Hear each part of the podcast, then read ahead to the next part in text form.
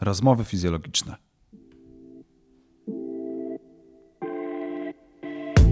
Zapraszam Cię do mojego autorskiego podcastu Rozmowy fizjologiczne. Wraz z moimi gośćmi poruszam w nim przede wszystkim tematykę fizjoterapii, ortopedii i inne ciekawe aspekty związane z szeroko pojętą medycyną. Ekspercka wiedza, przystępny sposób. Zapraszam, Piotr Piaskowski.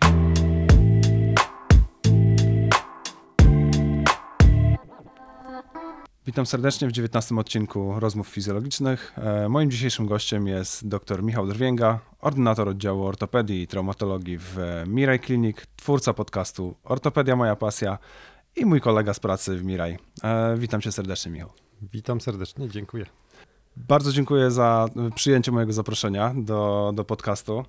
E, chciałbym poruszyć dzisiaj z Tobą Ciekawy temat, temat więzadeł stawu kolanowego. Temat przerabiany już dziesiątki tysięcy razy, ale mam nadzieję, że e, spojrzymy sobie na niego troszeczkę z innej strony. My, jako fizjoterapeuci, patrzymy jednak na tę rehabilitację. a Chciałbym dzisiaj pogadać głównie o zabiegach operacyjnych, głównie o tym, kiedy te zabiegi są potrzebne, kiedy, e, kiedy możemy leczyć pacjenta zachowawczo.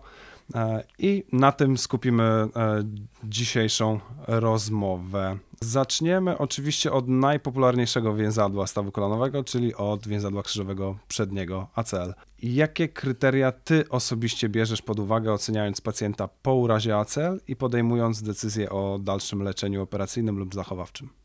No, no to od razu grubo faktycznie. E, tak, krzyżowe naj, e, najczęstsza sprawa w kolanie. Ja osobiście bardzo nie lubię ACL. Nie wiem, czy wszyscy nie lubią, ale ja nie lubię ACL. Jakoś ja ACL, lubię. ACL mi się kojarzy z takim, e, z takim byle jak zrobionym więzadłem. Nie wiem dlaczego, bo jakieś takie mam przemyślenia, że tam ACL-ka zrobimy, nie? To tak... Amerykański skrót, tak. skrócona operacja. Tak, bardzo krótka. Wiesz co, dużo trzeba powiedzieć na temat tego, jakie są kryteria tego, czy pacjenta operujemy czy nie. No, na pewno pierwszym kryterium to musi mieć uraz. A jak już ma uraz i już do nas trafi, no to oczywiście standardowo no, trzeba go zbadać i trzeba zrobić jakieś obrazki. Szczerze mówiąc, bardzo często jest tak, że my już po samym badaniu klinicznym to wiemy, czy ten pacjent będzie wymagał naprawy, czy nie będzie wymagał naprawy.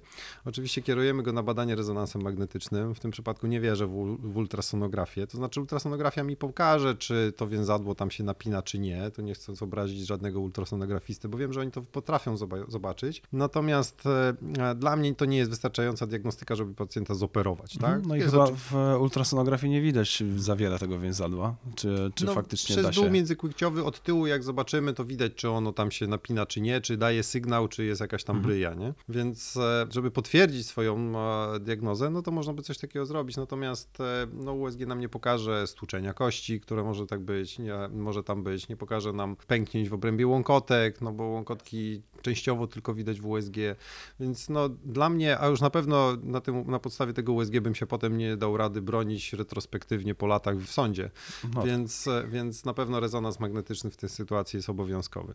No i teraz żaden pacjent nie pójdzie tak samo, tak? Czyli każde takie uszkodzenie, każdy taki case, można powiedzieć, będzie trochę inaczej potraktowany. Czy my będziemy go chcieli szybko operować, czy nie, czy w ogóle chcemy go operować, czy nie, czy oczekujemy, czy go najpierw rzucamy na rehabilitację, to tych zmiennych jest tak bardzo dużo, że tutaj trudno to w jakieś ramy ubrać. No ale coś trzeba powiedzieć. Więc przede wszystkim, czy to jest uszkodzenie takie izolowane, czy z czymś związane? Nie? Bo jeśli to mamy izolowane uszkodzenie więzadła, ja go badam w testach e, stabilności, mi wychodzi, że jest niestabilny. Ja zawsze robię badanie, posługuję się takim urządzeniem, które się nazywa rolimetr. Nie wszyscy go używają, część pewnie nawet nie wie, co to jest. Mhm. To jest takie, e, mogę powiedzieć. Jak, jak najbardziej. To jest bardzo proste badanie, bardzo proste urządzenie, podobne do takiego, takiej maszynki KT1000, która, mhm. która jest jakby w, no, w badaniach klinicznych najczęściej e, uznawanym jakimś tam hmm, obiektywizującym nasze badanie kliniczne e, narzędziem.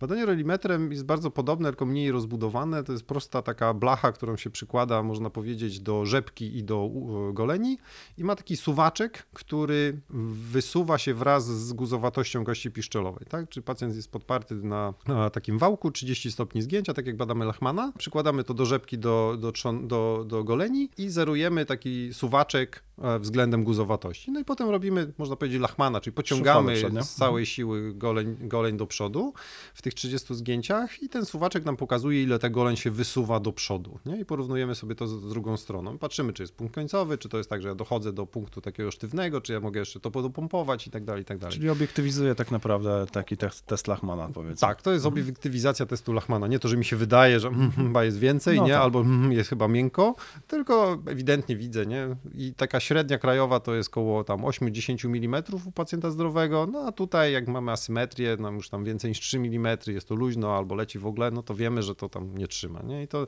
czasem można się zdziwić, bo ja dużo badam i, i czasem mi się już po, po tej oczywiście Rachmana sobie robię i myślę, a już wiem, nie? A potem robię to badanie rollimetrem i nagle e, Jednak nie. jednak nie wiedziałem, nie? No to Więc- jest plus obiektywizacji. Tak, więc jakby czasem się wydaje, że jest luźna, a tylko pacjent się spiął, a czasem jest odwrotnie, więc, więc e, to badanie rollimetrem bardzo polecam, no bo to jest coś, co jakby trochę zmienia perspektywę. No i oczywiście to odnoszę do tego, co widzę w rezonansie magnetycznym, tak? Nie zawsze jest tak, że rezonans odpowiada niestety naszemu badaniu. No i tu można się zdziwić, bo czasem wydaje się, że więzadło jest zupełnie niezłe, a kolano jest mm, niestabilne. No i to jest taka najgorsza wersja, nie? bo trudno pacjentowi udowodnić, że w zasadzie to to nic nie trzyma, a to, że to więzadło tam jest, no to niewiele znaczy. No tak, funkcja jest beznadziejna, w strukturze za to Y, dobrze. Nie, i nie wiadomo dlaczego, I, i wtedy tłumaczymy, że to taka trochę gumka od majtek. Oczywiście, jak jest bezpośrednio po urazie taki obraz, że jest niestabilne kolano, a widać dobrze więzadło, no to pewnie byśmy dawali jakąś szansę. Zazwyczaj to są takie uszkodzenia od przyczepu, to wtedy trochę możemy zmienić technikę, no to pewnie jeszcze porozmawiamy o różnych technikach tak, będziemy operacji, tak? To wrócimy do, te, do, tego, do tego przypadku.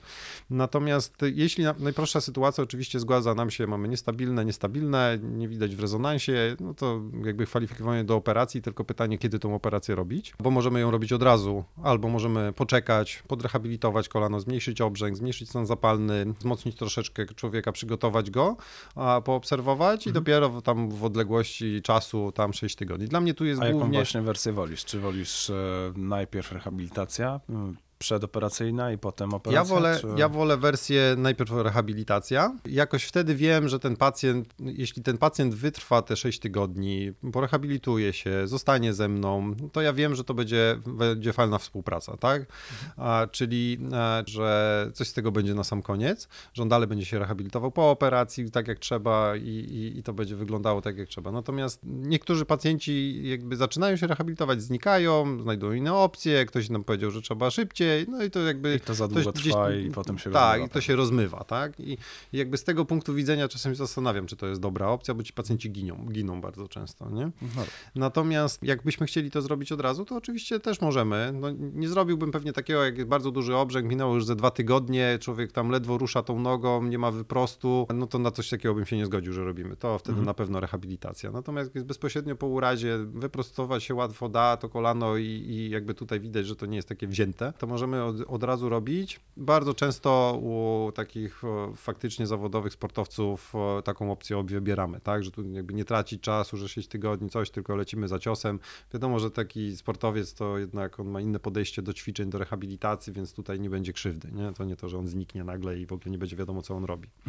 Natomiast specyficzną sytuacją jest wtedy, kiedy to nie jest izolowane więzadło, tylko do tego dochodzi na przykład, nie wiem, uszkodzona i zwichnięta łąkotka. No to wtedy się nie pytamy kiedy, tylko od razu rozpisujemy, tak? No bo no jak jest zwichnięta, zablokowane to kolano jest, no to nikt nie czeka 6 tygodni, żeby tam No, się coś się, wyciszyło, to tylko Powikłania będą bardzo od- duże. Tak, odblokowujemy kolano, szyjemy łąkotkę, no i od razu robimy rekonstrukcję, bo rozkładanie tego na dwa etapy, a, że najpierw łąkotka, no to zanim to krzyżowe zreperujemy, to już z powrotem ta łąkotka się uszkodzi zapewne, nie? więc jakby to od razu jeden etap. A wiek pacjenta ma tu znaczenie? Zachowawczy czy operacyjna? Czy raczej dla ciebie drugorzędna? Wiesz co, ta górka, czyli powiedzmy ten, ten, ten standardowy wiek dla pacjenta uszkodzonego z uszkodzonym więzadłem krzyżowym przednim, czyli dorosły człowiek, nie za stary, e, to chyba nie ma pytań i tutaj się nie zastanawiam. Natomiast zasta- zastanowić się można oczywiście na temat dzieci i na temat osób starszych, nie?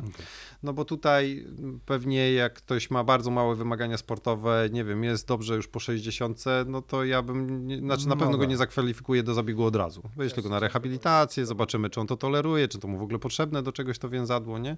Więc jakby no, ze starszymi osobami to na pewno zupełnie inna, inny system.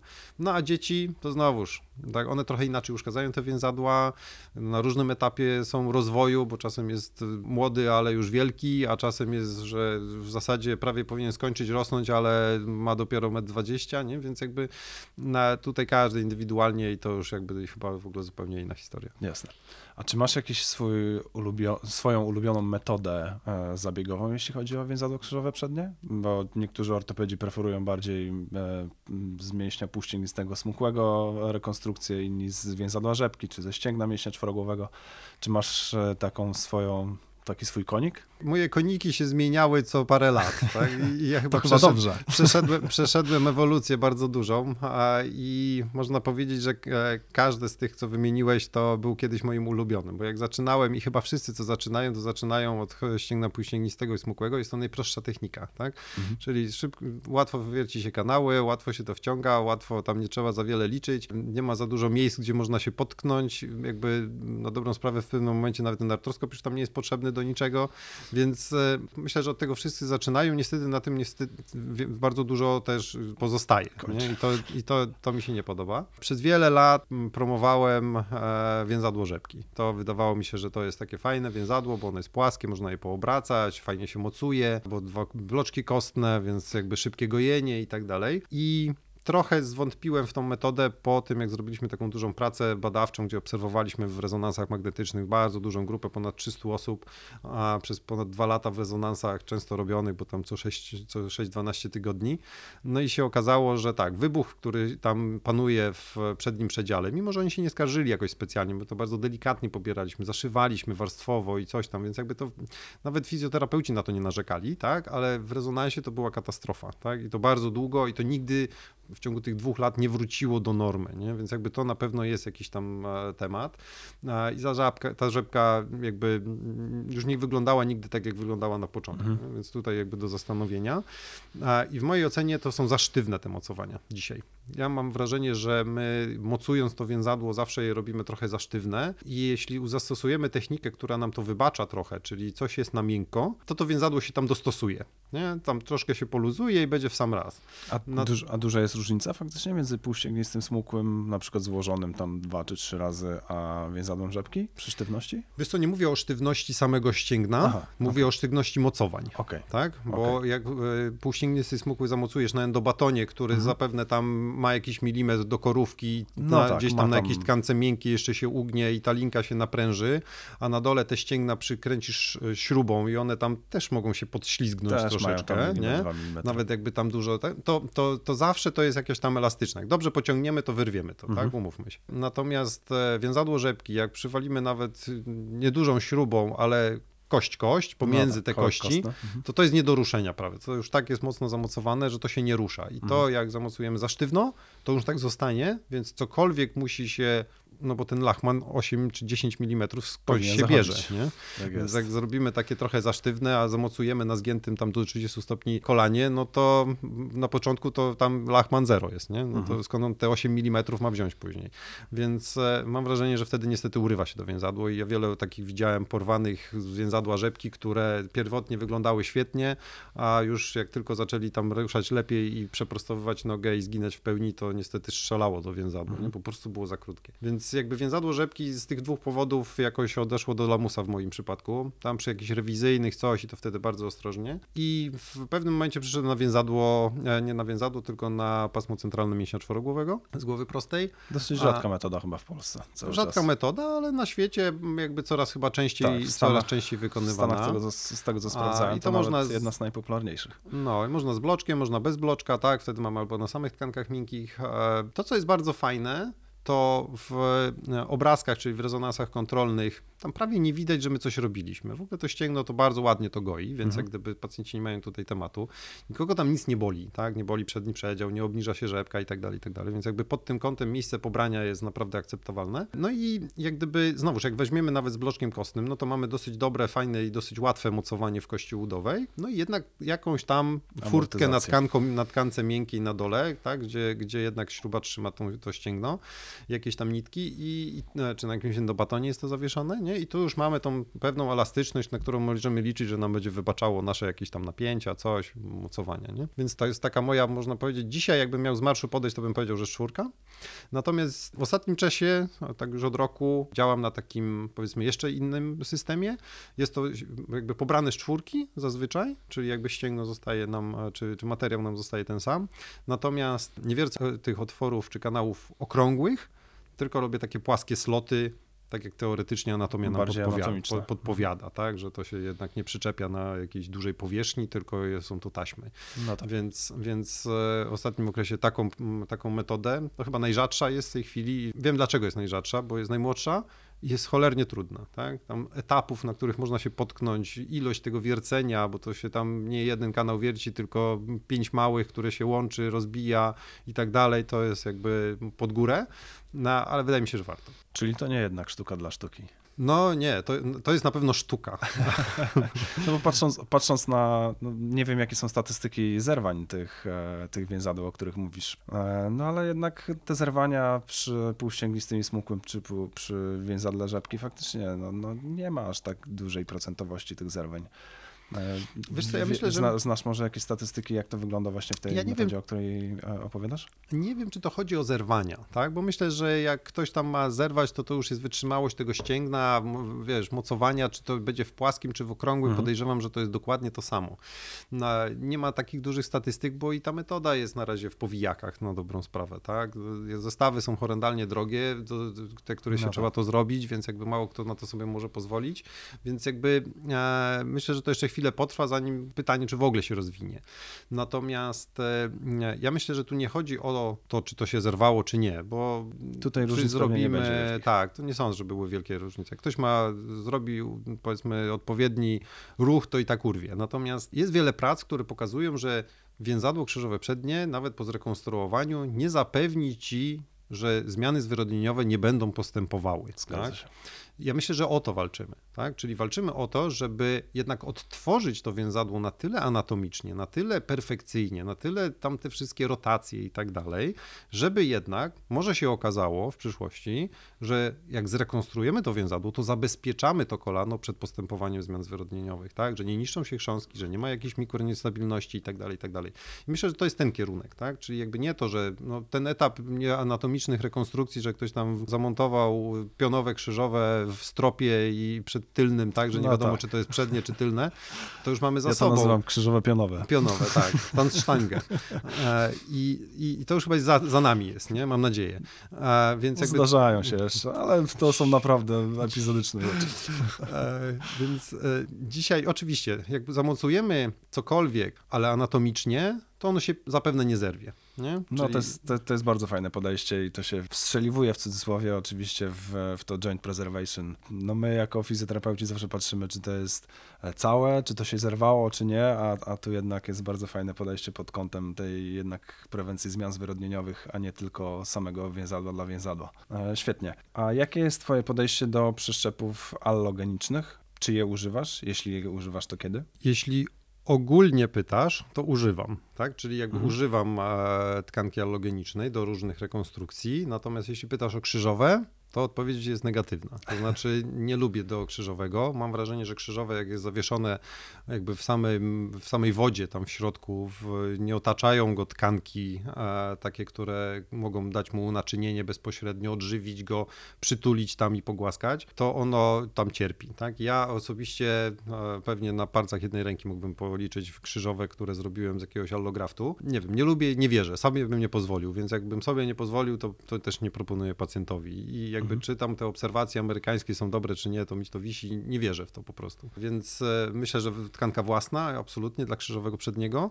Natomiast e, allograft, jeśli mówimy o więzadła, które są w okolicy kolana, a które są otoczone jednak tkankami, tak? Więzadło poboczne piszczelowe, więzadło rzepkowo-udowe przyśrodkowe. Rzepkowo-udowe przyśrodkowe zawsze robię z allograftu, tak? No tak. z powięzi szerokiej i jest super. I A, robi, a robisz też z syntetycznych, typu fiber tape, czy nie? Czasem coś tam próbuję wzmoc- wzmacniać w zależności od techniki, tape'em, Mhm. tak? Mam jeden problem. Nie mam miłości pomiędzy mną a tape'ami. Tak? I one mnie nie lubią, mam wrażenie, bo ja pra- naprawdę próbowałem wielokrotnie, tak? Ale tape'y z jakiegoś powodu i w ogóle te wszystkie wzmocnienia, i to nie tylko w kolanie, żeby było śmieszniej, kotwice sznurkowe, tak? Które też są z tego samego, one po prostu mnie nie lubią. One albo się wydzierają, albo ropieją, albo Okej. coś im się dzieje, po prostu mnie nie lubią. Czyli Zawsze mi robią na złość. Masz z nimi złe doświadczenia. No mam złe doświadczenie, unikam jak mogę. Jak Okej. muszę, to założę i modlę się, żeby znowuż nie było jakiegoś, jakiejś jazdy. E, A jeśli chodzi o tenodezę boczną, teraz bardzo często pojawiają się pacjenci po rekonstrukcji więzadła krzyżowego przedniego z, ze stabilizacją dodatkowo e, tenodezą boczną. Jakie masz do tego podejście i czy, czy też stosujesz, czy nie? Powiem ci, że ja lubię dostabilizować krzyżowe przednie. Oczywiście próbuję to badać, natomiast mam wrażenie, że badanie rotacyjne, takie ręczne, y, bez znieczulenia to w ogóle jest dramat, więc czasem próbuję sobie jeszcze porównać prawa, lewa noga przed operacją. Natomiast często e, sugeruje się obrazem rezonansu magnetycznego i tym, jak jest ustawiona jak jest ustawiony quick boczny z łąkotką względem piszczelowy względem udowego. Jeśli mamy podwichnięcie, to że ta łąkotka tak zwisa, można powiedzieć, do tyłu po kości piszczelowej, po quickciu, Mhm. to dla mnie to jest dodatkowa e, dowód na pewną niestabilność rotacyjną i wtedy taką tenodezę m, jakby pacjentowi proponuję, żeby to dodatkowo powiedzmy tak rotacyjnie dostabilizować. Mam wrażenie, że jeśli tego nie zrobimy, to potem krzyżowe odpowiada niepotrzebnie za te rotacje, tak? Czyli, czyli nie tylko Jasne. przód, tył, ale jeszcze to kręci, jest dużo łatwiej to uszkodzić wtedy wtórnie niż e, gdyby tego nie Czyli zrobić. to taki mm, dodatkowy pas bezpieczeństwa do rotacji. Dokładnie tak. Mhm. Już powiedziałeś trochę o tkankach allogenicznych czy syntetycznych, ale może poruszmy jeszcze temat internal bracing. Internal bracing jest, e, jeśli mówimy o zeszyciu więzadła, bo pewnie o tym Mhm. mówisz. No, urwanego z przyczepu udowego. Tak jest, tak jest. Internal bracing jest e, bardzo fajną metodą, która ma bardzo wąskie wskazania. Tak? Ja mm, wiele takich pacjentów zoperowałem. Kilku żałuję, bo, ale żałuję tych, których rozszerzyłem te wskazania. Tak? I dzisiaj już ich nie rozszerzam. Czyli jeśli mamy pacjenta, który faktycznie w rezonansie ma u, no, ewidentnie urwane w przyczepie udowym, tak? i widzimy piękne w rezonansie więzadło, które w zasadzie to jest ta pierwsza sytuacja, kiedy w zasadzie się wydaje, że ono jest dobre, a kolano lata, to wtedy możemy pomyśleć e, e, o internal bracingu, tak? czyli jak gdyby to piękne więzadło złapać i je doszyć, ale wiadomo, że to się nie wygoi, że to nie wytrzyma to nasze e, mocowanie, że to zleci te nasze nitki z tego więzadła się zsuną i wtedy takim bracingiem możemy jakby tą powiedzmy pierwotnie tą stabilizację zapewnić, e, niedocelową, bo wiadomo, że to się obluzuje, natomiast na czas, kiedy więzadło ma się wygoić, jakoś tam przykleić do tego uda, to to jest dobra metoda, tak? Więc jakby w bardzo wąskich wskazaniach, świeży uraz, niestabilne kolano z, wydaje się pięknym więzadłem krzyżowym przednim w środku, bracing stosuje. A czy, czy w internal bracingu e, bierzesz pod uwagę czas od urazu do Tak. zabiegu? Jaki czas e, jest dla ciebie takim kryterium, e, gdzie odrzucasz od razu internal? Jeśli, pacjent, jeśli nie jestem pacjenta w stanie zoperować do trzech tygodni, to już mówię mu, żeby to może już nie było. Okej, czyli sensu. bardzo krótko tak Bardzo naprawdę. krótko. Mhm. A dodatkowe metody na przykład naprawcze, bez pełnej rekonstrukcji? Czy to w ogóle ma sens? E, Taka argumentacja, tak, Tak, że na przykład no, coś tam głównie- więzadło trzyma. Głównie o argumentacji mówię. Tak, ale to już są bardzo indywidualne decyzje jakby śródoperacyjne, tak, Mhm. że na przykład nastawiamy się, że a, to całe, co więzadło całe zrekonstruować, nie, ale potem tak oglądamy je, tam myziamy tym haczykiem i tak nam szkoda, no bo coś tu się ciągnie, coś się napina, widać, że niestabilne to kolano jest w całości, ale jednak jest jakaś tam biologia, nie, więc e, tak, augmentację, gdzieś tam zrobienie, nie powinienem pewnie mówić pęczki, ale może jakieś części tam, e, tam stąd dotąd, tak, które widać, że jest urwana, a tam inna część się trzyma, to tak, to nie jest jakby regułą, ale czasem na taki krok się, mm, że tak powiem, decyduje w trakcie zabiegu, no i, i, i mam nadzieję, że to wtedy tam daje radę. Pytam przede wszystkim pod tym kątem, że ja mam dosyć e, słabe doświadczenia z, z naprawą więzadła krzyżowego przedniego, i, ale może to tylko moje doświadczenia, tak? Może, może znowu kryteria e, tej argumentacji były mocno rozszerzone i ktoś po prostu nie dobrał dobrze tej metody do tego pacjenta. To, to też mogło się zdarzyć, tak?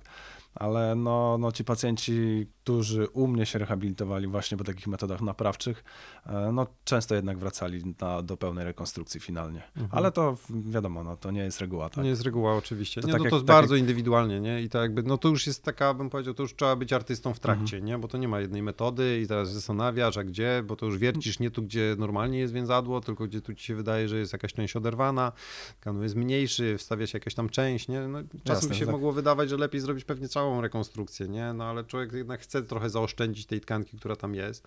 Jakieś tam receptory są przecież, jakieś tam biologie, jakieś unaczynnienie i tak dalej, więc znowuż myśląc przyszłościowo, ale szczerze mówiąc to jest zawsze branie sobie problemu na głowę, nie?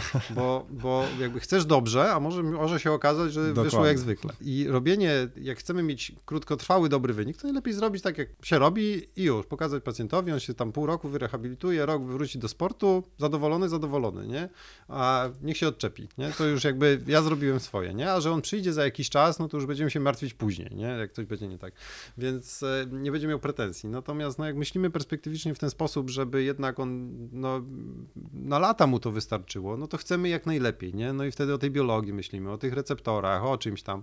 Natomiast może się okazać, że finalnie, no, przesadziliśmy, nie? No i, i wtedy Jasne. lipa jest. Okej. Czy zauważasz jakieś takie bardzo duże trendy aktualnie w zabiegach operacyjnych więzadła krzyżowego przedniego? W którą stronę idzie środowisko ortopedyczne, jeśli chodzi o leczenie więzadła krzyżowego? Wydaje mi się, że przez chwilę był to internal i faktycznie bardzo, bardzo często się zdarzał. Teraz trochę przygasło. Czy jest coś takiego na topie aktualnie? No internat przygasł, bo chyba większość z nas stwierdziła, że jednak te wskazania są bardzo wąskie No. i jak gdyby po tym, jak porozszerzaliśmy, to zaraz jakby zweryfikowaliśmy swoje postępowanie. Pewnie też do 10 lat dochodzimy, jeśli chodzi o w ogóle Obserwacje obserwacje tego, tak. internal bracing. E, Wiesz co, ja myślę, że tak jak patrząc na trendy e, jakby moich kolegów i trendy e, kongresowe, to wszyscy trąbią o anatomii, nie? Więc jakby tutaj jest jakby jak ta anatomia, jak to więzadło, gdzie to dokładnie wiercić, jak to wywierci, pod jakim kątem, nie? I myślę, że tutaj jest naprawdę największa tajemnica w tym, żeby to wywiercić tam, gdzie ono było, nie?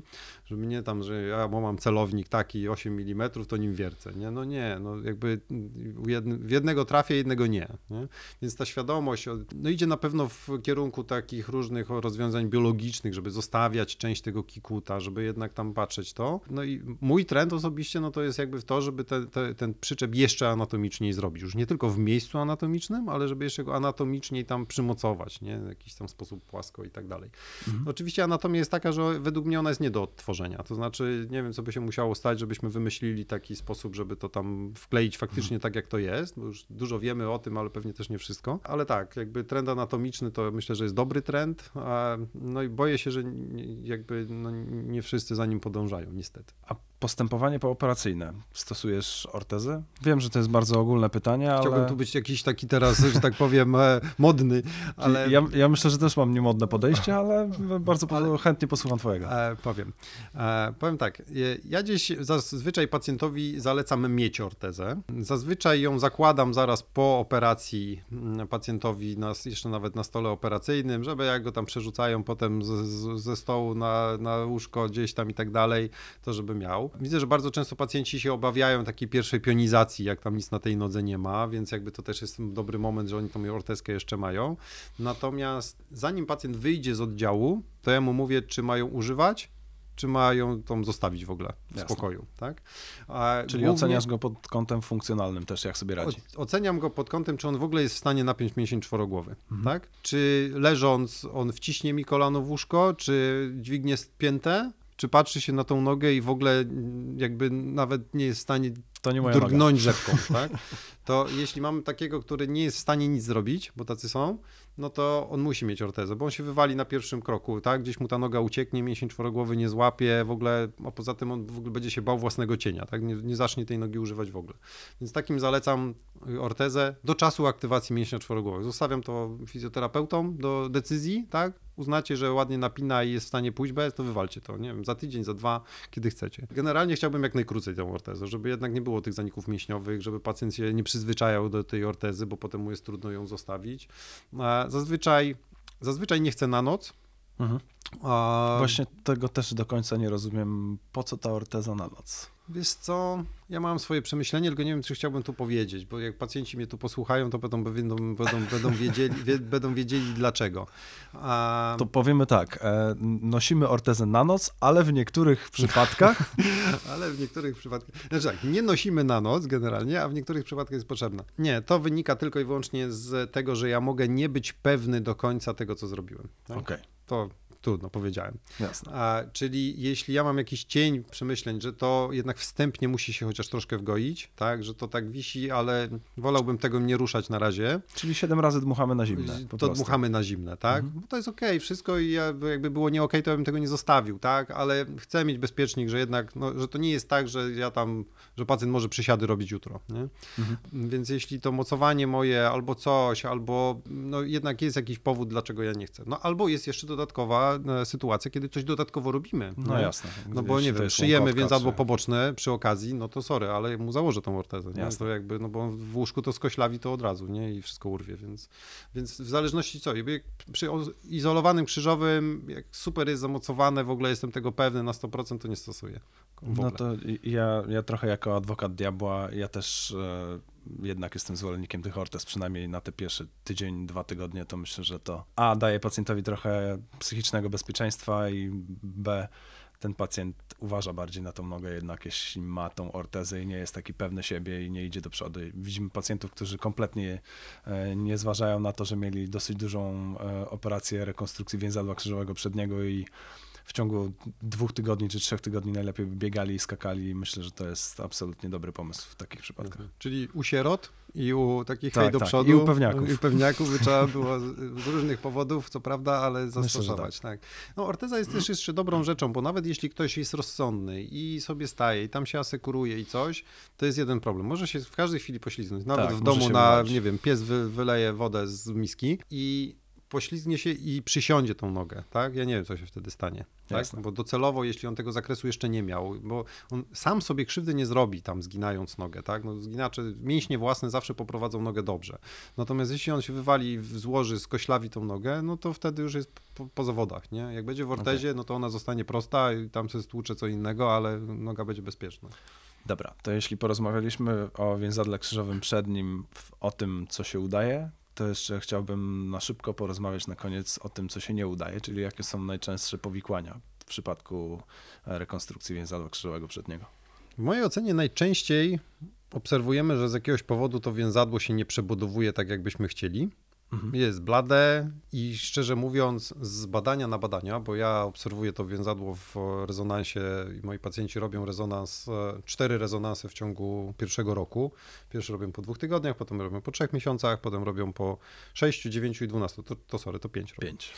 to to więzadło wyjściowo jest świetnie, tak? Po dwóch tygodniach, no pięknie, w ogóle chwalimy się tutaj, prężymy, nie? I ja potem je obserwuję i ono jest takie blade, no wcale nie chce się, nie chce być czarne i zaczynam widzieć, że się podgina więzadło krzyżowe tylne, że to Mhm. jednak jest luźniejsze trochę, nie? I to, i, nie to, że zerwane, no bo to trzyma wszystko do końca, nie? I pacjent tam nie czuje niestabilności, nic, Tylko wszystko jest w jakościowo porządku, jest ale jakościowo ono mi się po prostu nie podoba, Mhm. tak? A więc jakby znowuż ta biologia, nie? Jakoś to nie idzie do końca i tutaj jakby, no już wracając do allograftu, no to to w ogóle kicha jest, nie? No więc jakby dla mnie to najczęstsze to jest takie coś, czego nie, nie rozumiem, tak? No bo to nie jest, że ono się zrywa, bo to nie jest tak, że ono, tylko ono po prostu jest słabo przebudowane cały czas i ja nie wiem, Mhm. jak długo mam czekać, żeby on było bezpiecznie i, i ja nie wiem oczywiście też, czy, czy to, że ono jest takie blade, to jest to, czy to jest źle, tak na No dobrą tak. sprawę, nie? No Czy bo to jest coś stabilne, zmienia? Czy to coś zmienia. Znowuż na tych naszych tam badaniach wychodziło, że to jednak się zmienia, nie? że to więzadło w zależności od tego, co my tam robimy i w zależności od czasu, ono, ten kolor i, i w stosunku, ten sygnał rezonansowy w stosunku do struktur, które powinny być takie same, no to jednak to dzie, dzieje się i to idzie w kierunku tym. Nie? Mhm. Tylko pytanie, jak długo trzeba czekać, żeby to doszło. Mam wrażenie, że bardzo długo. I to jest taki dla mnie naj, naj, najczęstszy problem, że właśnie to, to się nie przebudowuje tak. Natomiast no, rzadko spotykam tak, żeby się jednak ono zerwało. To już tam zazwyczaj pacjent mówi, że coś zrobił, to, to, No to już- to uszkodził. To już nie? musi być duża siła, jeśli to faktycznie musi być albo uraz, tak, albo no albo, albo gdzieś tam, gdzieś tam po głupota, czasie. głupota czasem pacjenta, czasem fizjoterapeuty. No to, to też trzeba przyznać, że czasem też przyspieszamy to za mocno i, e, i chcemy jak najlepiej i jak najszybciej, a jednak na tą strukturę też trzeba zwracać uwagę, nie tylko na tą funkcję. I myślę, że to też ma No, znaczenie. dlatego, dlatego te badania kontrolne, nie? żeby Mhm. powiedzieć, ok, super jest, tak? no bo nikt Jasne. nie wie do końca, czy to po trzech miesiącach, czy po, po sześciu miesiącach można jakieś truchtanie włączyć, Mhm. nie? No jest to bezpieczne, czy nie jest, nie? Czy może robić jakieś tam przysiady, czy ich nie może robić? Czy może jakiś otwarty łańcuch rozpocząć, czy nie może? Mhm. No jak jest złamana noga, a to zawsze powtarzam, No to widzimy to. to robimy rentgeny, popatrzymy, tak, no bo już się przebudowało, nie przebudowało, zrosło, nie zrosło, już tam widać szczelinę, nie widać szczeliny, nie? I do tego dostosowujemy, co ten pacjent może. No a w krzyżowym co? Z palca? Nie? Także o, czas Ty- minął, to może. No, tak. Różnica jest pewnie w cenie rezonansu i rentgena. To jest, to jest, to jest dosyć problem. no na pewno tak, ale wiesz co... e, Chociaż patrząc na, na powiem ci tak, my mamy prywatną e, ortopedię i, i koszt całościowy, to wliczając te taką... rezonansy, to już nie to są jest jakieś gigantyczne To nie kwoty. są gigantyczne kwoty. Myślę, że odnosząc to do siebie, nawet ktoś by nie płacił za to więzadło, tak? Bo gdzieś tam w Jasne. strukturach NFZ-owych zrobił. I sobie tak pomyślisz, no dobra, a co się stanie, jeśli ja coś zrobię za szybko i ono się urwie?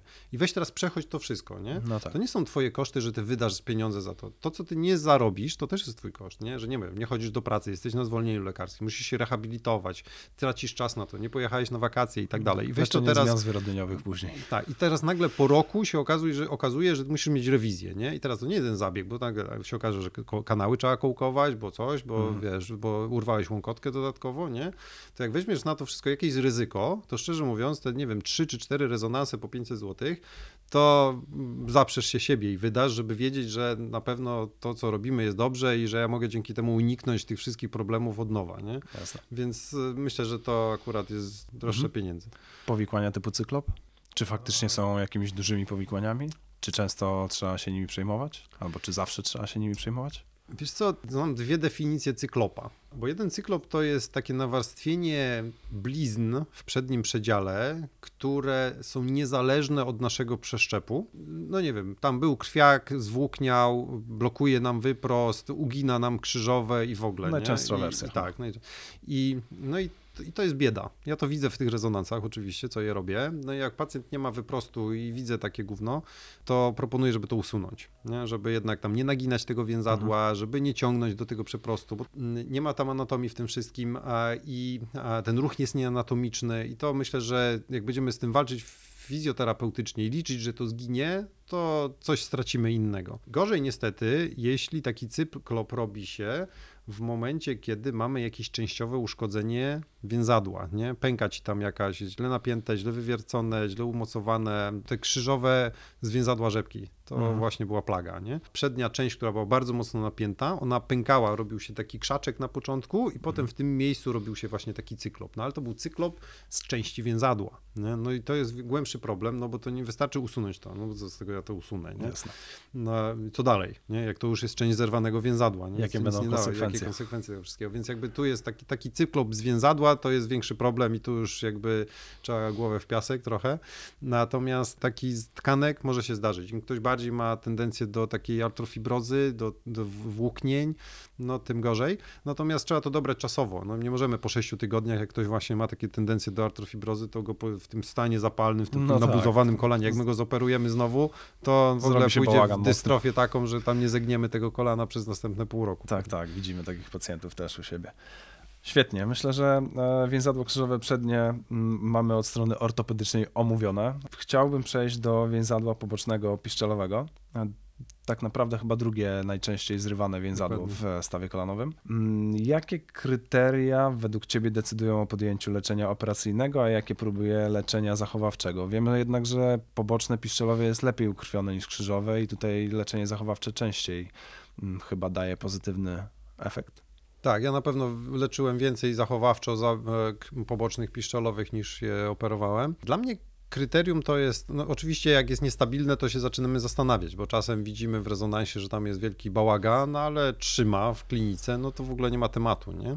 To leczymy zachowawczo. Natomiast, e, no jeśli lata, to ja patrzę jak w rezonansie znowuż, w jaki sposób ono jest uszkodzone. Tak? Jeśli to jest tak, że gdzieś to jest przy przyczepie zerwane, odklejone, ale całe więzadło wygląda nie najgorzej i nie mam przy okazji wskazań innych operacyjnych, tak? Czyli jakby tam nie ma uszkodzonej łąkotki, nie ma, nie wiem, zerwanego krzyżowego i tak dalej, czyli ten uraz gdzieś tam na pewnym momencie się zatrzymał, no i, i, i jakbym miał pacjenta operować to tylko z tego powodu, to nie, to daje mu szansę zachowawczą, tak? Czyli jakby wsadzamy go w ortezkę i goimy i, i patrzymy dopiero, co z tego nam wyjdzie. Drugi taki, którego bym... e, Właśnie, jak już jesteśmy przy ortezce, na 0, na 30 stopni, jak ustawiasz pacjenta standardowo? Wiesz co, teraz nie ma chyba takich 30 stopni, znaczy chyba, że ruchomą byśmy wzięli, No tak. a ja ich tam zawsze w sztywną wsadzam, taką chyba tam dwudziestki u nas są, ale Okej. nie w wyproście, tak? Okej, Czyli, czyli jakby lekko zgięciu. zgięte, lekkie zgięcie. No, patrząc w anatomię i patrząc nawet na swoje kolano, e, to jednak jak lekko zegniemy, to jest luz, nie? No a wyproście ono się napina, no to ja nie chcę je w napięciu, no bo będzie luźne w napięciu potem, Jasne. nie? Więc jakby w lekkim zgięciu takie trzy tygodnie, potem patrzymy, coś zaczyna łapać, no to prostujemy dopiero. Mhm. Natomiast druga sytuacja, kiedy bym zachowawczo leczył, to takie trochę rozwłóknione więzadła, tak? Czyli no całe jest obrzęknięte, nie ma jednego miejsca, takie rozdarły się trochę, jakby poluzowało się, nie? Rzadki budyń. Taki rodzaj. I e, no to wtedy, ja wiem, że te wtedy też nie bardzo tam jest co poszywać, nie? Trzeba by było pełną rekonstrukcję robić od razu, więc e, to też próbuję goić. Nie? Natomiast jak jest takie, że ja widzę, że ono jest zawinięte, że e, widzę ciągłość więzadła, które nagle pik i robi się takie U jakieś gdzieś, ono tam sfalowane jest kompletnie, widzę przerwę, no to nie, no to wtedy nie liczę, że to się wygoi, no bo jak tam nie ma kontaktu, no to sorry. Jasne. I tu pytanie, czy w przypadku takiego zerwanego więzadła pobocznego piszczelowego częściej zdarza ci się naprawiać to więzadło, czy rekonstruować je całkowicie z innych tkanek? I tu mam problem. Z tego względu, że ja zawsze mam tendencję do tego, żeby to naprawiać. Nie? I, I nawet jak pacjenta sobie zakwalifikuje, a tu rekonstruujemy, w ogóle bierzemy ścięgno, tam mocujemy, tu, tu, mówię mu o śrubach, o tym wszystkim i potem tam zaczynam grzebać. No i mi się wydaje, że ta, o tutaj, o nie, tu jest tkanka, o tu się oderwało, o tu, o tu jak napnę i tu do, do szyję, to nie no, super stabilizuje, po co to rekonstruować? I mam zawsze taką tendencję. Czasem się po prostu biję po łapach sam, żeby tego nie robić, ale jakoś czasem nie mogę, w większości przypadków nie mogę się oprzeć. Nie? Jakoś mam wrażenie, że ta, te anatomiczne jednak, te własne tkanki, te, te, które tam były, to jednak chcę im dać szansę na, na, na każdy sposób. Czasem się to odbija czkawką, bo jestem zadowolony z siebie i się okazuje po paru tygodniach, że znowu, że jest niestabilne, nie? No i biorę to na klatę oczywiście.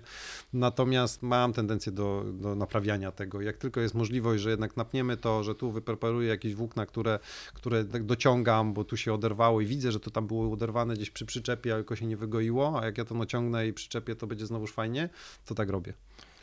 A jakimi metodami najczęściej rekonstruujesz, jeśli już musisz? MCL? Wiesz co, no próbuję robić taką, powiedzmy, rekonstrukcję z, e, z hamstringa oczywiście, w miarę anatomicznie go przeprowadzając, ale zawsze odtwarzam i e, warstwę powierzchowną. Mm, Wiesz co, chyba nie robię jednakowo za każdym razem.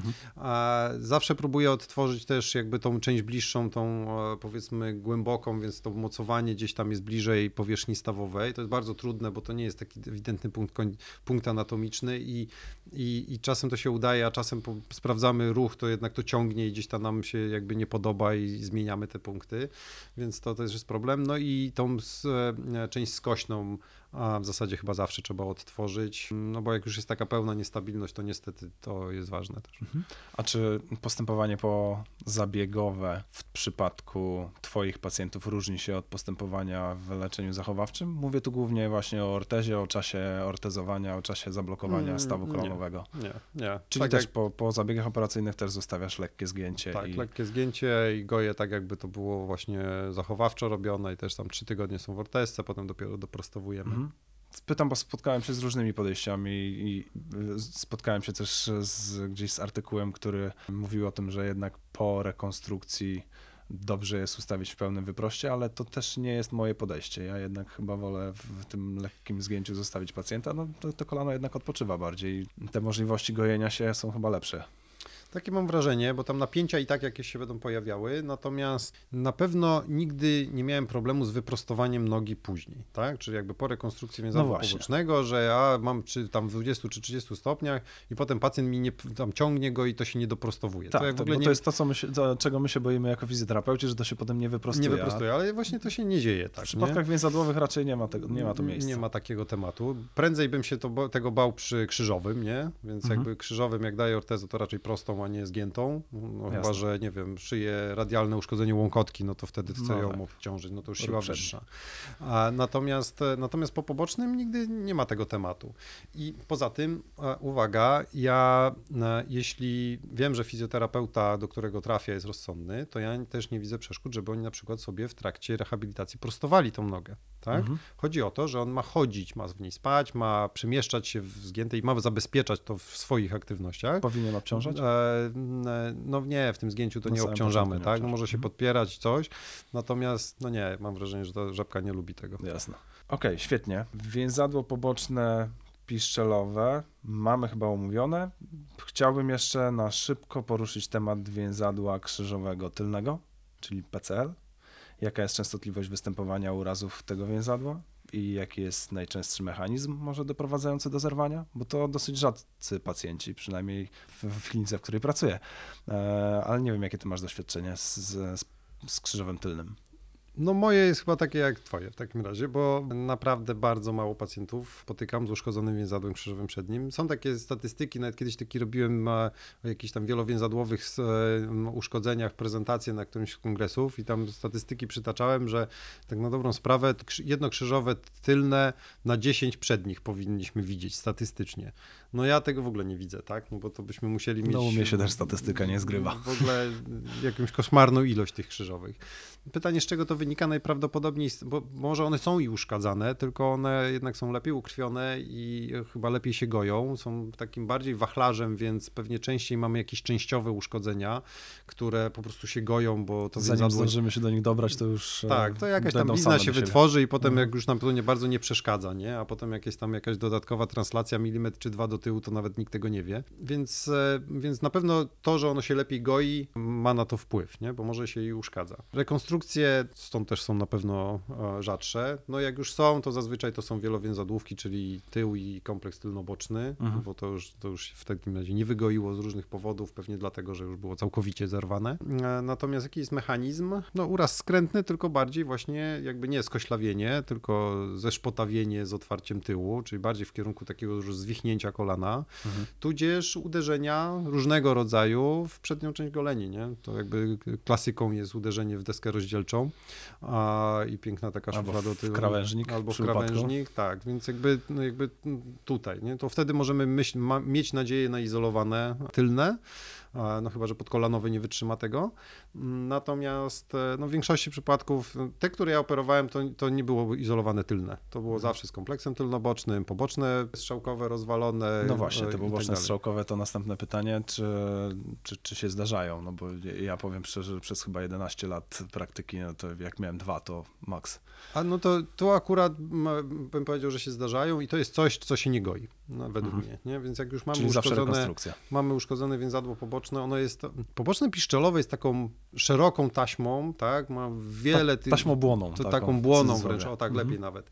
A, czyli jest to jakby cała przyśrodkowa część to jest to więzadło, nie? W Mhm. zasadzie trudno powiedzieć skąd, dokąd ono jest. No i połączone z torebką stawową I połączone mocno. we wszystkie strony, więc jakby tu mam wrażenie, że te właśnie albo się tu urwie, albo tu się urwie, albo bardziej tu, albo tam, coś się podgoi, coś unieruchomimy. Natomiast poboczne e, to jest taki sznureczek, nie? Ono Mhm. jest e, cienkie, e, ograniczone, wiemy, że jest stąd tu i ono jak się urywa, no to jak się tam powiedzmy no, naciągnie, nie wiem czy coś takiego w ogóle istnieje, to pewnie jeszcze pół biedy, ale jak się urywa, to się urywa i, To już i raczej nie ma szans na- spada i raczej nie ma szans na wygojenie. Mhm. Więc jakby tutaj rekonstrukcje zazwyczaj e, jakby są pierwotne, a sama rekonstrukcja więzadła pobocznego to jakiejś filozofii nie ma. Tak? Natomiast znowuż pytanie, czy ono będzie izolowane, tak? czy już nie dochodzi tylne, czy nie dochodzi cały kompleks tylnoboczny, Jasne. czy tam podkolanowego nie trzeba gdzieś tam gwałcić. Więc e, no, w mojej praktyce to było tak trochę 0-1. Albo robimy prawie wszystko, Mhm. albo, albo, albo nie.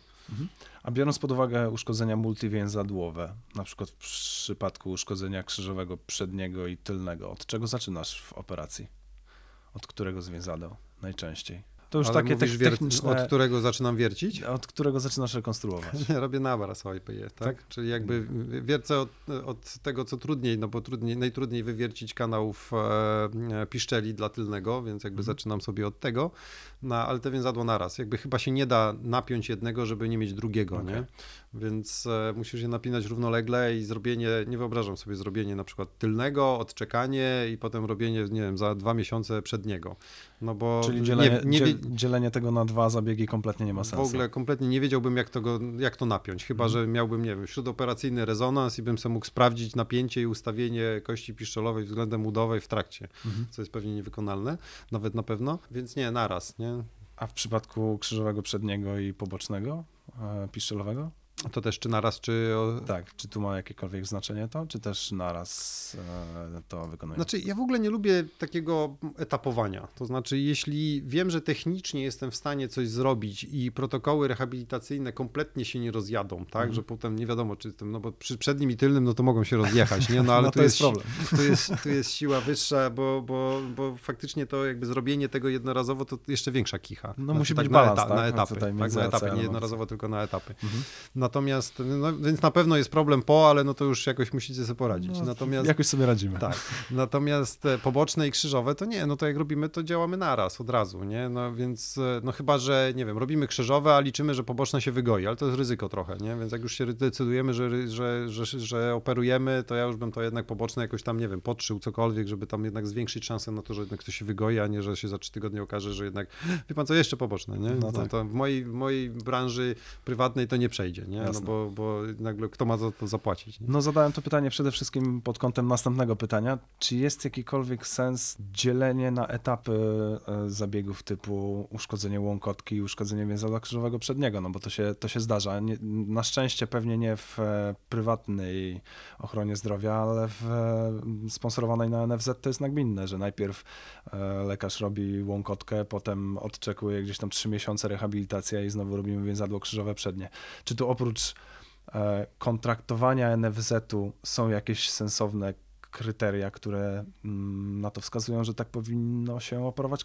Nie, zawsze się zastanawiam nad tym, no bo finansowanie, no ale jakby wielka szkoda, jeśli tak się dzieje, nie? No bo jeśli to się dzieje... No właśnie, bo to jednak strata nawet nie- nie jeśli, jest, jeśli coś tak, takie, takie postępowanie by było obojętne dla pacjenta, to okej, nie? Ale jeśli jakby kogoś narażamy na, dwa, na dwie operacje tylko dlatego, że przez to zarobimy więcej, no to ja też bym mógł tak robić, nie? Czyli, a wie pan co, tutaj No tak. zeszyjemy łąkotkę, to tutaj 12, a potem robimy krzyżowe, to tutaj 19, nie? My też byśmy byli szczęśliwi, To bo też by pacjent był- chodziłby pewnie 18 miesięcy no, zamiast to też by, 9. było, też by było fajnie, nie? Tylko, że no, no nie robimy tak, bo wiadomo, że, że, że to jest nie fair. Jasne. A ja, powiem ci, ja pamiętam czasy, kiedy robiliśmy takie rzeczy na etapy. Tak? To było, w, nie wiem, w 2000 roku, kiedy e, krzyżowe się robiło w trzech ośrodkach w Polsce. No tak, cofamy E, się 22 lata. Krzy, krzyżowe trwało 2,5 godziny albo 3, a nikt nie wiedział do końca, jak to zrobić. A jeszcze jak trzeba było zeszyć rączkę od wiadra, która trwała następne półtorej godziny,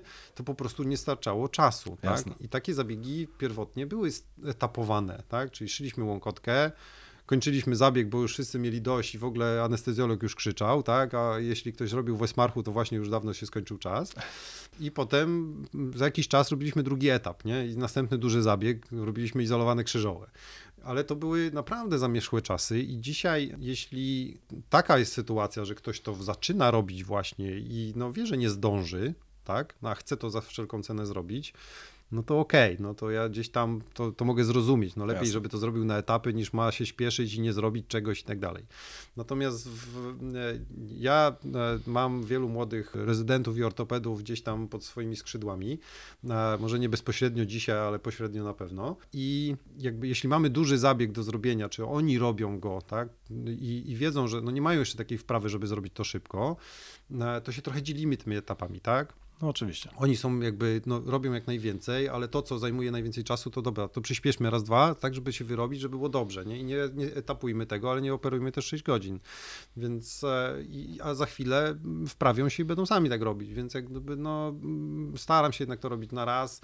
Inaczej mówiąc, tak, żeby było niezależnie od tego, kto, jak i ile to finansuje, Mhm. to moja opcja jest taka, żeby było dobrze dla pacjenta. Jeśli to jest dla niego lepiej rozłożyć na etapy, tak, a nie zrobić w jednym, bo będzie taniej, to rozkładamy. Jak jest lepiej dla niego zrobić w jednym, to robimy w jednym, nawet jak to jest dwa razy droższe.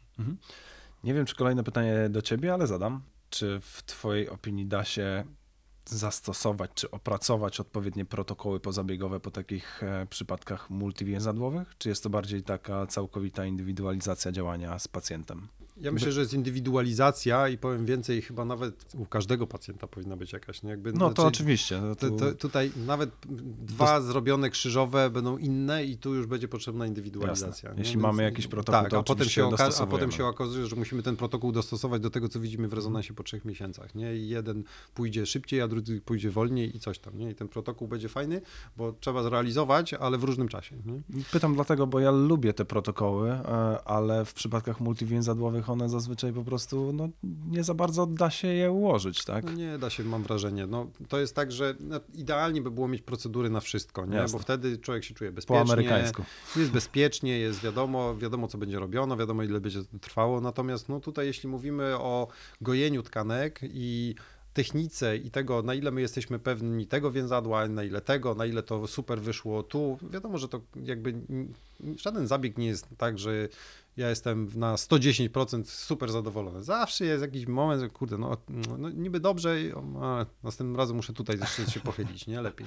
Więc jakby już to jest powód do indywidualizacji. No ale gdyby tak nie było, to można by chyba zamknąć warsztat już powoli. Tak, no to już umierać tylko, nie? żeby się nie rozwijał.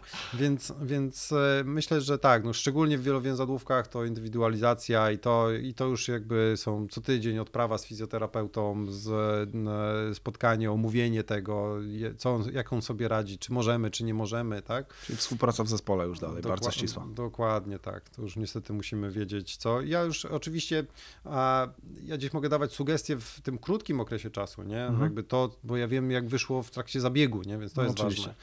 Natomiast później, no to trochę sugestie są płyną z, tylko i wyłącznie z tych obrazków, nie? Bo to fizjoterapeuta wtedy bardziej obserwuje tego pacjenta i widzi co on może, co nie może, na No co, tak, ale ty po też czym- potrzebujesz po czym źle reaguje, nie? Nie wiem, robi jakiś zabieg i tam, a to go boli potem. No to nie brniemy w to, nie?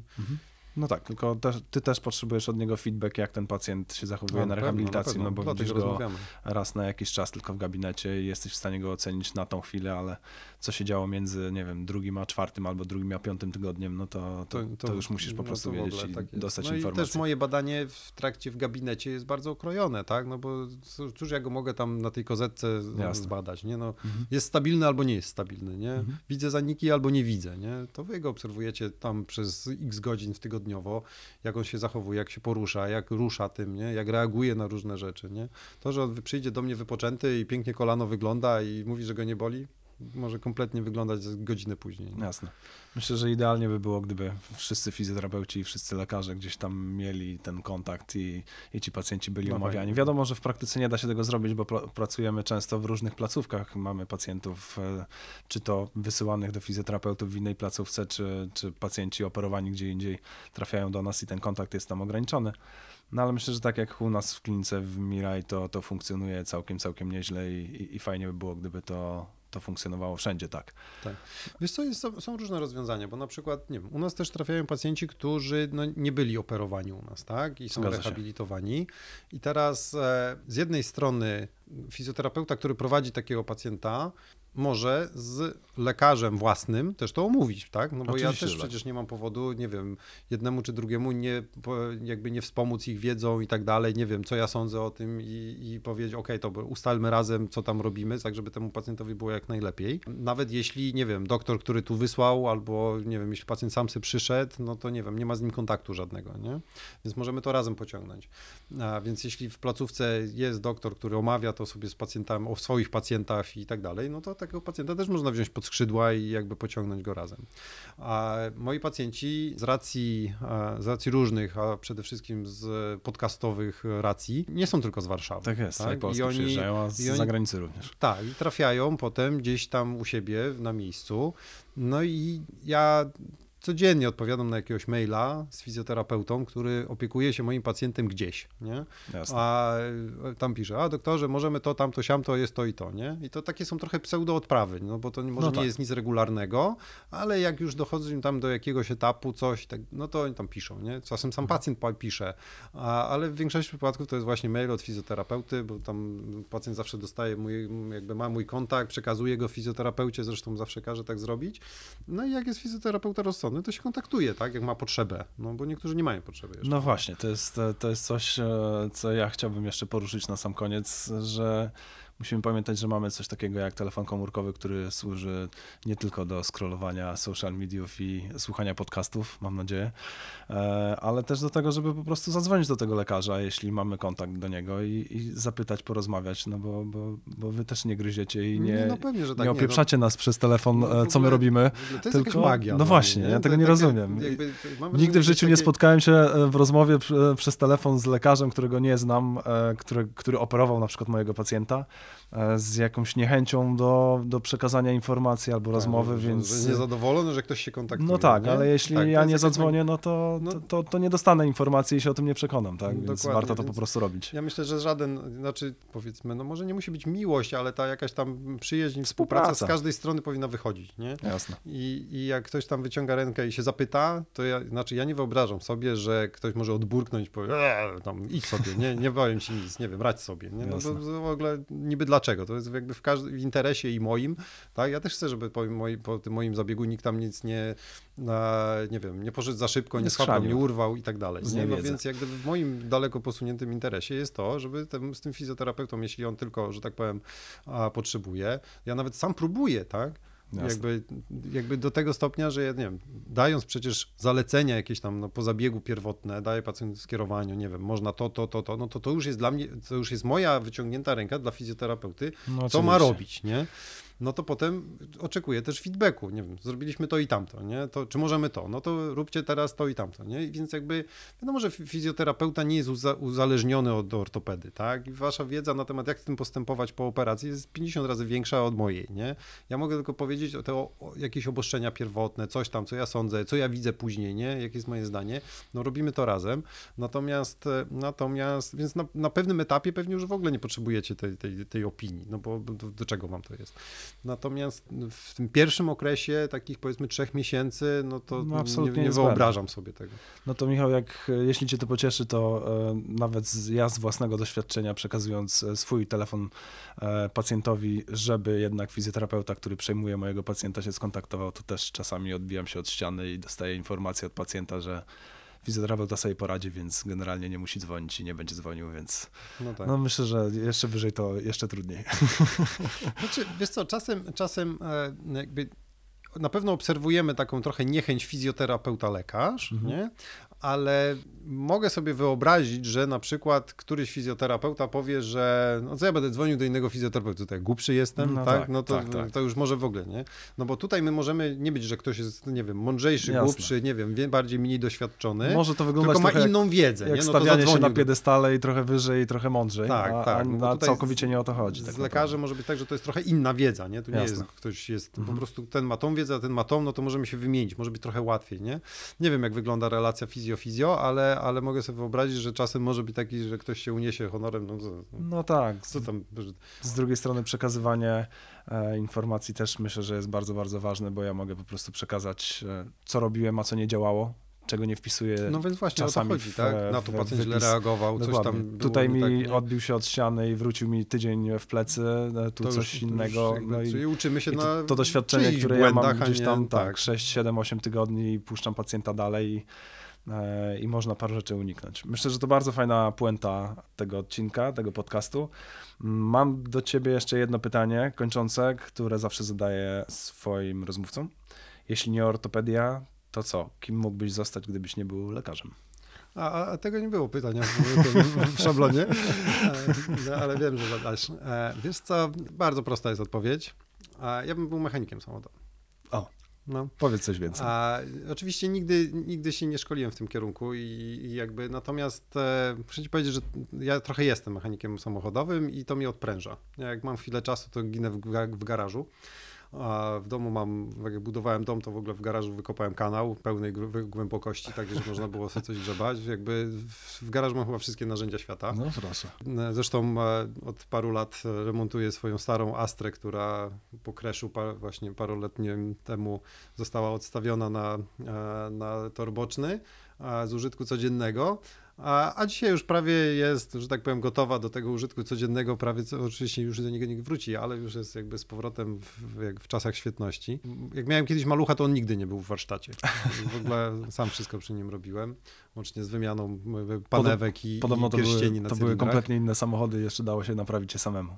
Wiesz co, ale te, po, po, potem jak, jak zacząłem właśnie tą Astrą jeździć, to mi się wydawało, że się jej nie da naprawić samemu i, i się okazuje, że w ogóle bez żadnego kłopotu wszystko tam można samemu zrobić. Nie? Więc to jest kwestia tylko na pewno umiejętności, no bo przecież nie święci, nie, garnki lepią, nie? Więc jakby te nowoczesne też ktoś naprawia, nie? Tak To jakby myślę, że tu nie jesteśmy głupsi. Więc myślę, że jakbym nie mógł być lekarzem i nie naprawiać kolan, to bym naprawiał samochody, ale raczej bym szedł w kierunku jakichś takich e, e, renowacji starszych samochodów. W ogóle na pewno sobie jakiegoś Mustanga kiedyś wyklepię, takiego tam wiesz, V8 a, porządnego. American to, Muscle. Tak, to, to na bank. Dobrze, to ja jako laik samochodowy całkowity, jak zapali mi się jakaś lampka e, po drodze i stanie mi samochód, to będę dzwonił jakby co. Dobra, to, tylko że w tych starych to nie ma tych lampek, wiesz? Ale dzwoń. Dobra, Michał, bardzo, bardzo dziękuję za tą rozmowę. E, Bardzo wiele ciekawych informacji. Myślę, że dla fizjoterapeutów trochę inne spojrzenie. No, my jednak o tych więzadłach e, rozmawiamy często pod kątem już rehabilitacji, a nie jeszcze mm, rekonstrukcji lub leczenia zachowawczego, takiego medycznego, lekarskiego. Mm, Więc e, dziękuję. To było mm, ponad godzinę naprawdę e, gigant fajnej wiedzy. E, Mam nadzieję, że spotkamy się jeszcze, jeśli nie u mnie na następnym podcaście albo jakimś innym temacie, to, to może u ciebie, bo wiem, że coś takiego gdzieś tam No, liczę na rewizytę, więc jakby troszkę musimy chwilę odczekać, ale na pewno znajdziemy jakiś fajny temat. Ja już mam zresztą nawet temat. Jeszcze ci nie mówiłem, a, ale no, nie, mówiłem ci nawet. Chyba, A, chyba rozmawialiśmy mm, wstępnie. Mhm. Tak, więc jakby pewnie chwilkę odczekamy i coś takiego zrobimy, żeby... To żeby... deklaruję się, że, że na pewno się pojawię. Je- Jeśli jesteście zainteresowani też wiedzą Michała, to zaglądajcie nie tylko tutaj na Fizjologika, ale również na Ortopedia Moja Pasja, czyli e, podcast, który Michał prowadzi już od wieków. No nie, nie od wieków. No, No, no, trochę niecałe dwa lata. Niecałe dwa lata. To pewnie tyle mniej więcej, co, co ja. Bardzo, bardzo dziękuję jeszcze raz, Michał. Ja również bardzo dziękuję. Dziękuję za zaproszenie. Bardzo mi było miło się spotkać w tak pięknych okolicznościach. Tak jest, E, bo jesteśmy w ogóle w e, Mirej Clinic w, w Nowym Górewiczu, tak? W Otwocku. Tak, w e, części hotelowej, W części mamy hotelowej. salony. Tak. Mamy wiposki pokój. Szkoda, że tego nie widzicie. tak, to jak będziemy nagrywać Ortopedia Moja Pasja, to, to zrobimy z, Z wide- wideo. z wideo, bo ja zawsze nagrywam z wideo, więc będzie coś tam widać. To może zrobimy w tym samym pokoju albo, albo gdzie indziej. Świetnie. Jeszcze. Myślę, że to się uda. E, dzięki, to był 19 odcinek e, Rozmów Fizjologicznych. Już wkrótce zapraszam na następne odcinki. Pozdrawiamy. Do zobaczenia i do słyszenia. To już koniec dzisiejszych rozmów fizjologicznych. Jeśli podoba Ci się mój podcast i chcesz wspierać jego rozwój, pamiętaj o przycisku subskrybuj w kanale podcastowym, a także śledź moje poczynania na bieżąco na Facebooku, Instagramie oraz blogu fizjologika.pl. Koniecznie zajrzyj również na platformę Fizjologika Store, do której link umieściłem w opisie tego podcastu. Znajdziesz na niej webinary oraz szkolenia online dotyczące fizjoterapii ortopedycznej. Bardzo doceniam, że słuchasz mnie na bieżąco, dlatego specjalnie dla Ciebie przygotowałem kod rabatowy o nazwie Rozmowy Fizjologiczne. Możesz go wykorzystać na wszystkie produkty w moim sklepie. Do usłyszenia wkrótce w kolejnym odcinku.